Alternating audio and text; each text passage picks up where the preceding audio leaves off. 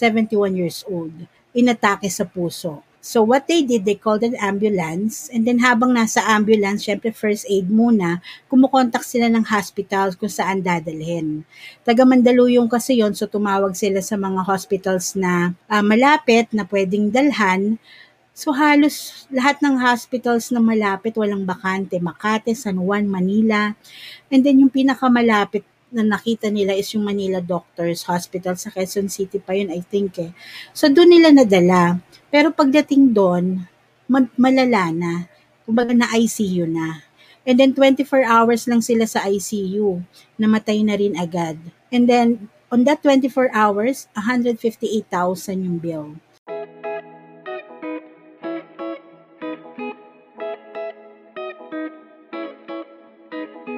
Hi guys!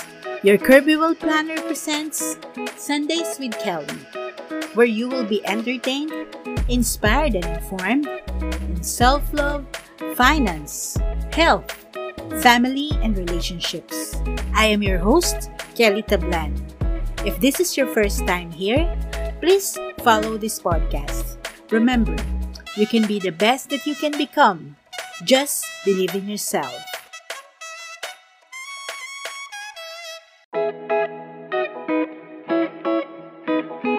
Happy 4th of July, everyone. Health is wealth. If we have the gift of health, worry free on expenses, and have income continuity protection if sickness happens, that is financial and health independence. Let us celebrate the 4th of July and realize how important it is to prioritize health protection to achieve financial security.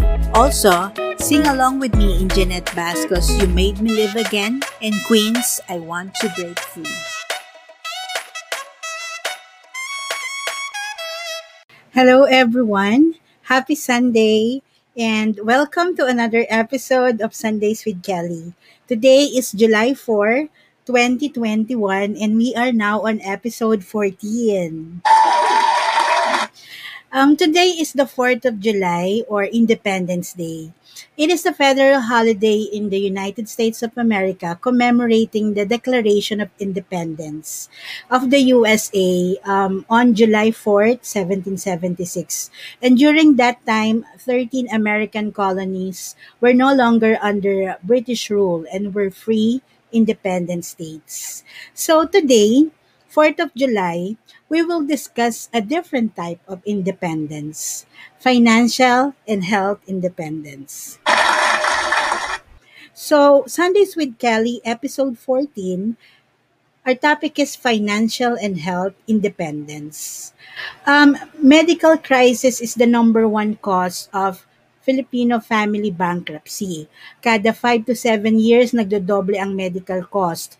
At marami ang namamatay na may sakit, hindi dahil walang gamot, pero dahil walang perang pampagamot. Example na lang natin itong pandemic. Aminin mo, takot kang magkasakit ngayon. Bukod sa takot kang magka-COVID, another reason is that kahit hindi COVID ang sakit mo, walang tatanggap na hospital or napakahirap maghanap ng hospital na tatanggap sa'yo. Example na lang yung kasister ng mom ko sa church, 71 years old, inatake sa puso. So what they did, they called an ambulance and then habang nasa ambulance, syempre first aid muna, kumukontak sila ng hospital kung saan dadalhin. Taga Mandaluyong kasi yon so tumawag sila sa mga hospitals na uh, malapit na pwedeng dalhan So halos lahat ng hospitals na malapit walang bakante, Makati, San Juan, Manila. And then yung pinakamalapit na nakita nila is yung Manila Doctors Hospital sa Quezon City pa yun, I think eh. So doon nila nadala. Pero pagdating doon, malala na. Kumbaga na ICU na. And then 24 hours lang sila sa ICU. Namatay na rin agad. And then on that 24 hours, 158,000 yung bill. Kumbaga charity pa nga yun. Kulang yung pambayad nila. Nag-solicit sila ng donation sa kamag-anak, kaibigan, sa simbahan. ba? Diba? Most Filipinos don't have money for future healthcare needs because a lot you know, depend on the government for healthcare benefits or yung mga nagtatrabaho naman, yung mga company short-term HMO or health card. Pero ang challenge kasi doon, yung mga traditional health healthcare companies, um, it will no longer cover ages 61 and above. And also, that cannot bring you with the healthcare benefits of your company once you resign or once you retire from the company. Kaya ang nangyayari, a lot may depend on their children, sell their properties at lower values, or worse, go into, into debt or utang during their retirement to fund their medical expenses. May mga narinig akong kwento nung bata daw sila, mayaman sila, millionaire yung parents nila. Private school siya, may car, um, halos lahat ng gusto niya nabibili niya. And then their family traveled to different places, local and abroad. And then one day, his dad was diagnosed with cancer.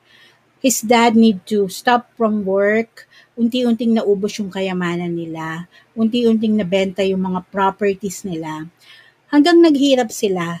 And then dumating yung time na nag-transfer na lang silang magkakapatid sa public school and then he has to to be a working student to finish college.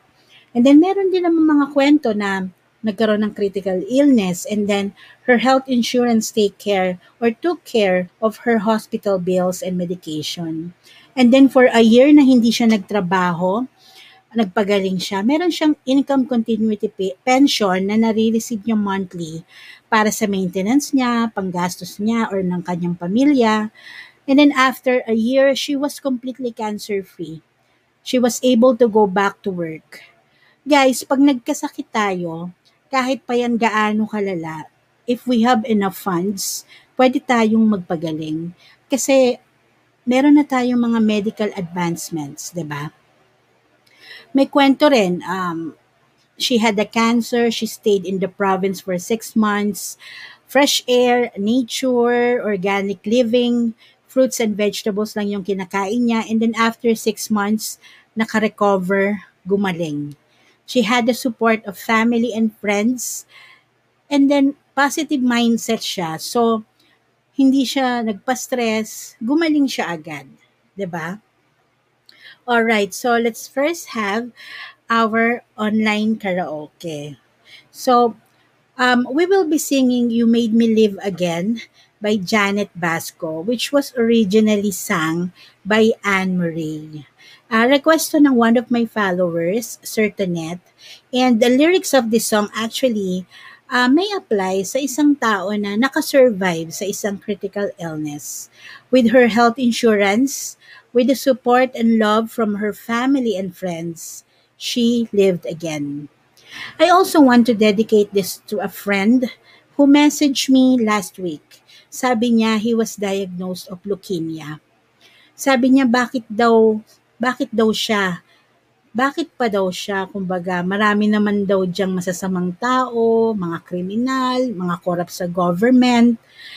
Sabi ko, you know, everything happens for a reason eh. God mean no harm and He has a reason kung bakit nangyari yun sa'yo.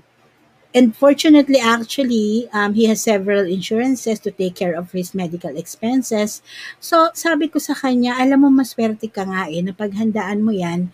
Continue mo lang yung healthy living mo. Huwag ka ma-stress sa sarili mo. Get well, my friend. I know you will soon sing this song to yourself. You Made Me Live Again by Janet Vasco. Sing with me. Made Me Live Again by Janet Vasco. I was down and out and feeling so low. Took my hand and eased my mind. I was a train. You showed me the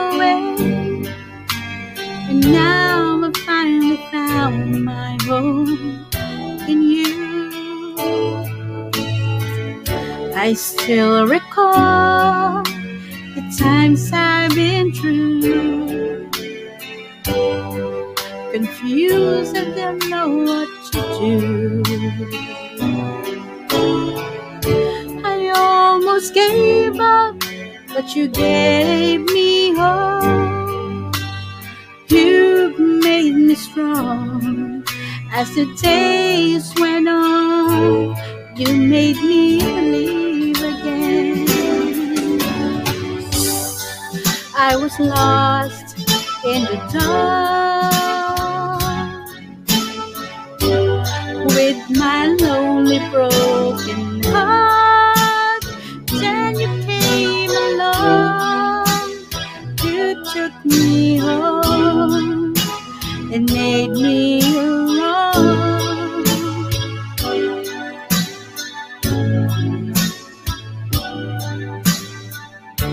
were always there to lend a helping hand.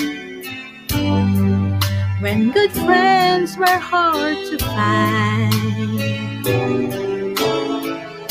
When things went wrong, you made them right. You made my days so bright. Again. I was lost in the dark with my lonely broken heart. Then you came along, you took me home and made me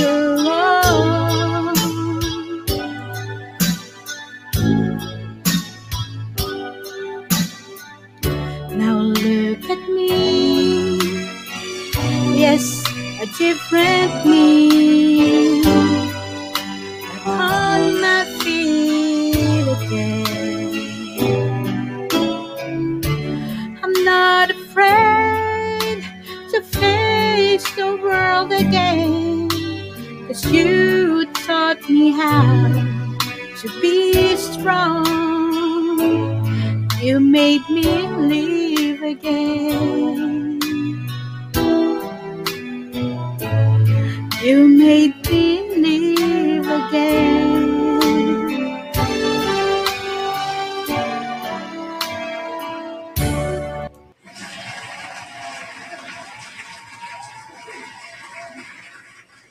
All right, I hope um, you like that song and you also sang along with me. Ang ganda-ganda ng song na yan. Ayan. So again, um, our topic for today is Sundays with Kelly, episode 14, which is financial and health independence. Because of pandemic, um, we realize how important health insurance is.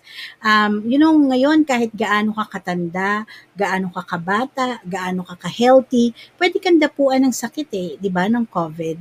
Um, a lot of Filipinos experience um, health and health crisis now and really health insurance is a must right now.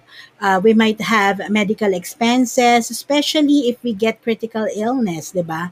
So how much it will cost you when you get sick?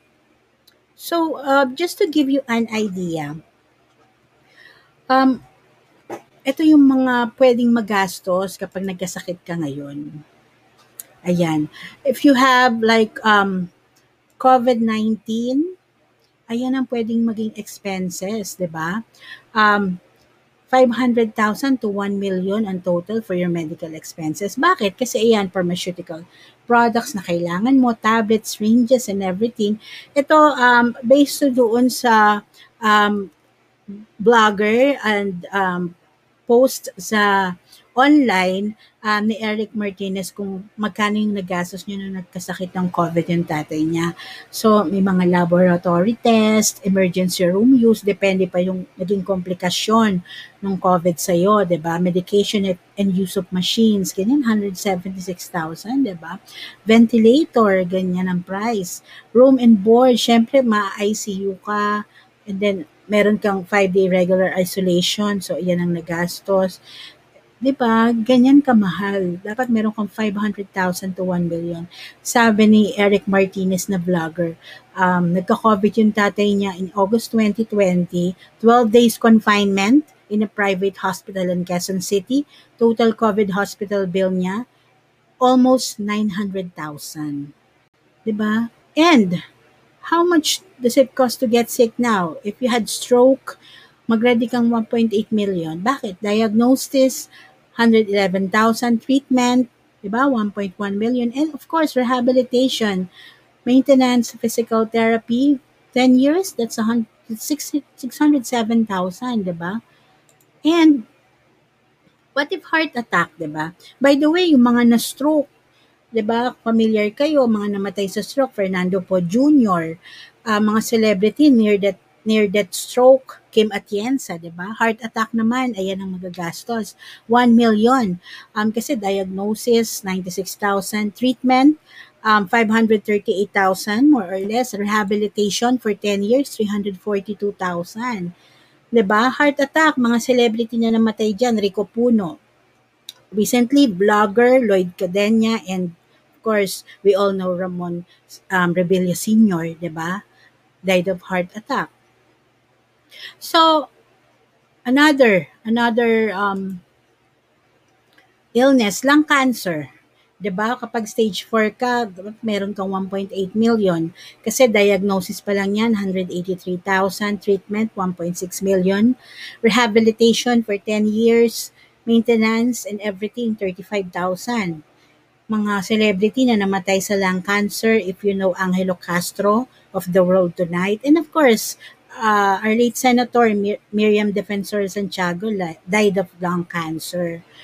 'Di ba? So, um, really, life insurance and health insurance are really important. Of course, um, health insurance will cover your medical expenses, and then if unfortunate happens, um, you pass away, you are taken out of the picture, syempre, yung mga naiwanan mong utang medical expenses, ang magbabayad niyan, yung mga beneficiaries mo. ba? Diba? So, kailangan ng life insurance to take care of those expenses. ba? Diba? Syempre, pag mawala kang magandang iwanan mo sa beneficiaries mo, sa family mo, is pamana, pera, hindi utang ang ipapamana mo, di ba? So let me just share you the importance of health insurance. First is it will cover or the coverage of expensive medical expenses. So tulad nga nung na-share ko kanina, 'di ba? Ganyan kalaki ang mga um, cost of illness in the Philippines. Konti pa lang yun na-share ko. Marami pang pwedeng maging sakit, di ba? According to Philippine Statistic Authority, most of the 526 billion Filipinos spend on healthcare annually pero galing sa sariling bulsa. Um, ito yung mga not covered but by health insurance or policies. 'di ba? Galing sa sariling bulsa kasi yung kanilang mga um, card, health card, or health insurance were not enough to cover the medical expenses that they incurred. So, kailangan natin ng good health insurance policy for yourself and for your family so you can avoid the burden of paying medical bills out of your pocket. Another importance of health insurance is lost income replacement. Bakit? Kasi, you know, should you or another income earner in your family get hospitalized or unable to go to work due to medical procedure and worst case critical illness, health insurance coverage will take care of that. It includes a lost income replacement feature. So this will provide your family with a daily cash allowance or monthly to cope with the daily living expenses while your income is being compromised. Again, dahil sa sakit, hindi ka mag-stop ka mag-work eh. Mag-stop na rin ang sweldo mo eh, di ba? Yes, pwede kang mag illness um, sickness claim sa SSS, but that is not enough, di ba? Doon lang sa mga sinabi kong cost of expenses, kulang na kulang yon Kasi ang depende pa yan sa sweldo mo, pero ang um, sickness benefit ng SSS, sobrang liit niyan. Parang less than 100,000 lang yata. Or, yung iba nga 15,000 lang eh. Depende sa days ng confinement mo. ba? Diba? So, hindi tayo pwede mag-depend lang doon. Another importance of health insurance is it complements life insurance for financial security. Because together with life insurance, health insurance can keep your family financially secure through these troubling problems. Health insurance can pay for all your medical expenses. And the worst happen to you, your life insurance can keep your family financially secure after their tragic loss. 'Di ba? Kumbaga, nawala ka na nga eh, nagdadalamhati na nga ang pamilya mo eh. Pero sana yung pagdadalamhati nila hindi na madagdagan pa because of financial burden, mga kautangan na iiwanan mo sa kanila, 'di ba? And lastly, importance of health insurance is peace of mind. You know, every day Filipinos can ap- appreciate the luxury of knowing that their family is safe and financially secure. In, in case of medical emergency or unexpected condition na, na kailangan ng huge medical expense, you can feel safe knowing that you have a financial resource prepared for this type of emergency. ba?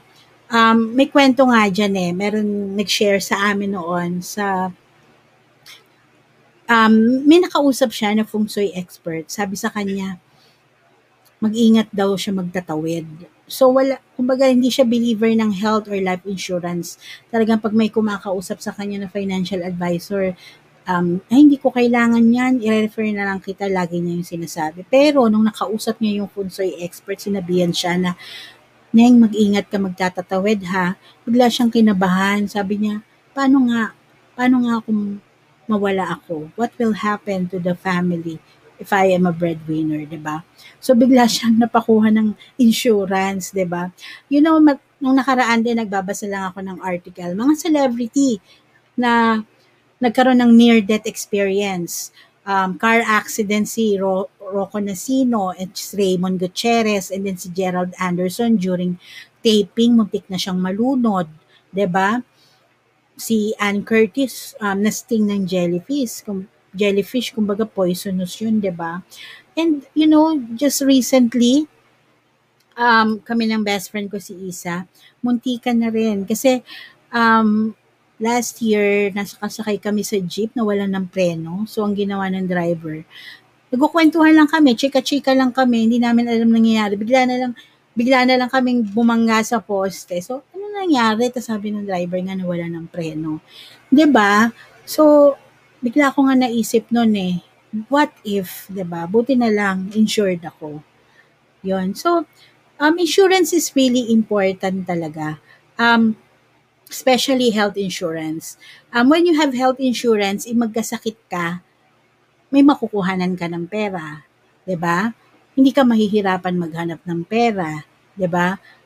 Maga marami ako nakikita diyan, wala na lang nagawa, ang daming mga namamatay kasi they don't have money to pay para sa mga magulang nila, 'di ba? Na ICU, yung iba naghihingi ng donation, send GCash, ganyan. And also prevention is better than cure, ba? So with with um medical insurance, with health insurance, you have enough funds para maiwasan yung mga ganyang pangyayari. And of course, to start with your health insurance, you should have savings, you have you should have extra money for that. At syempre, health healthy ka kasi hindi ka naman pwedeng i-insure kapag meron ka ng sakit talaga. Although, um, depende pa rin naman, pwedeng i-approve, pero much better na habang bata ka pa, habang healthy ka ba, you should start getting one. Kasi mahirap na sa huli ang pagsisisi. Kung kailan kailangan mo na, hindi ka na pala pwede, hindi ka na pala insurable. ba? Diba? So let me ask you something guys. Sino dito ang nagkaroon na ng Hot X? Ano nga ba yung Hot X? Hot X is actually triangle. Hot is for health, opportunities, and time. And then yung X is for expenses. Kasi ganito ang analogy niyan. Ilang taon ka na ngayon? What's your age now? Nandiyan ka sa top of the triangle. And then, with your health, with your opportunities, and then with your time, with your age now, dapat marami ka pang health, marami pang opportunities, and marami pang time sa'yo. And then when you reach age 60, mas maliit na yan mas maliit na yung health mo, mas maliit na yung mga opportunities for you, and mas maliit na yung time. While at your age now, maliit pa yung expenses mo, pero mas malaki yung expenses as you grow older. Ayan, 'di ba? So, ganyan, ganyan ang ano, ganyan ang hot eggs. With hot eggs, at your age now, you have a lot of health, a lot of opportunities and time, but as you grow older, lumiliit yan. And then with expenses, with expenses, you have less expenses now kasi single ka pa. But as you grow older, nagkakapamilya, nagkakaanak, mas lumalaki yung expenses. And now is the better, better time to start preparing or getting a health protection and life insurance para habang maliit pa yung expenses mo. Alright, so I hope na uh, marami kayong natutunan sa topic natin for today. So for our last karaoke song, let us rock and roll. Ayan.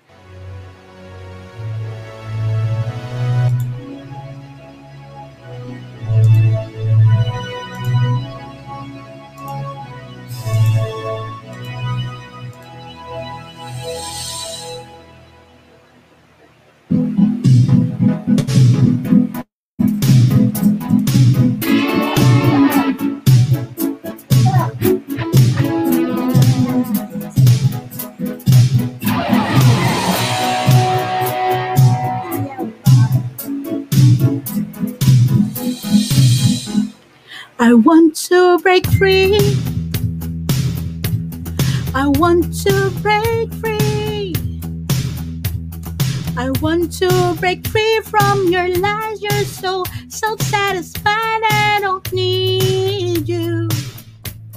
I've got to break free. God knows, God knows I want to break free. I'm falling in love. I'm falling in love for the first time, and this time I know it's for real. I've fallen in love.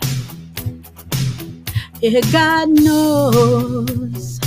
God knows I'm falling in love.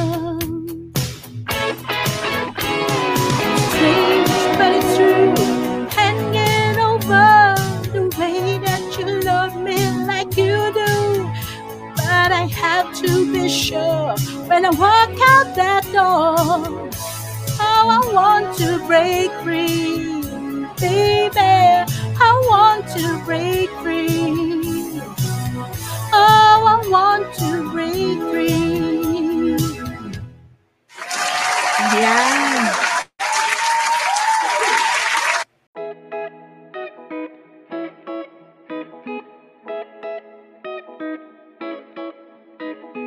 That's it for this episode. Thank you so much for listening to Sundays with Kelly. Again, if this is your first time here, consider to follow this podcast on Spotify. For more of our content, you may like and follow our Facebook page or subscribe to our YouTube channel. The name is Your Kirby World Planner. We are also on Instagram and Twitter. Catch you again next Sunday, and remember, you can be the best that you can become. Just believe in yourself.